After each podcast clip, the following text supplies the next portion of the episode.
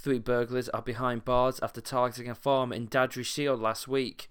The trio was spotted making off on the farmer's quad bike by a resident who called in the suspicious activity and followed the vehicle, giving officers updates as they blue lighted to the scene.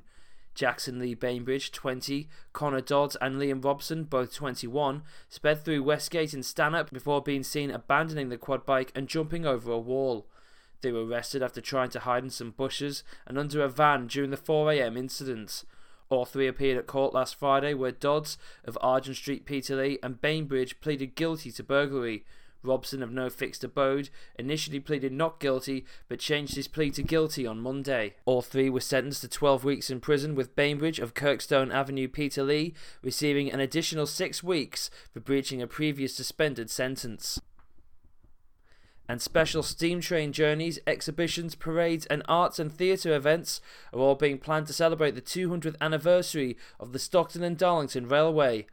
Opened on the 27th of September 1825, the Stockton and Darlington Railway's combination of steam locomotives with a line open to the public made it unique, transforming the way in which goods and people were transported right across the globe. To mark the bicentenary of the birth of the modern railway, its story, innovators, and its massive international impact, councils and groups across the region are working together to drive forward a huge series of events for local people and visitors alike. They will form part of national celebrations, attracting international attention. At the heart of the festivities are plans for a recreation of the inaugural journey from Witton Park via Shildon and Darlington to Stockton using the replica Locomotion Number 1, which could be broadcast globally and in real time. This will lead to the launch of a permanent visitor attraction linking museums and historical sites across the Tees Valley to Shildon.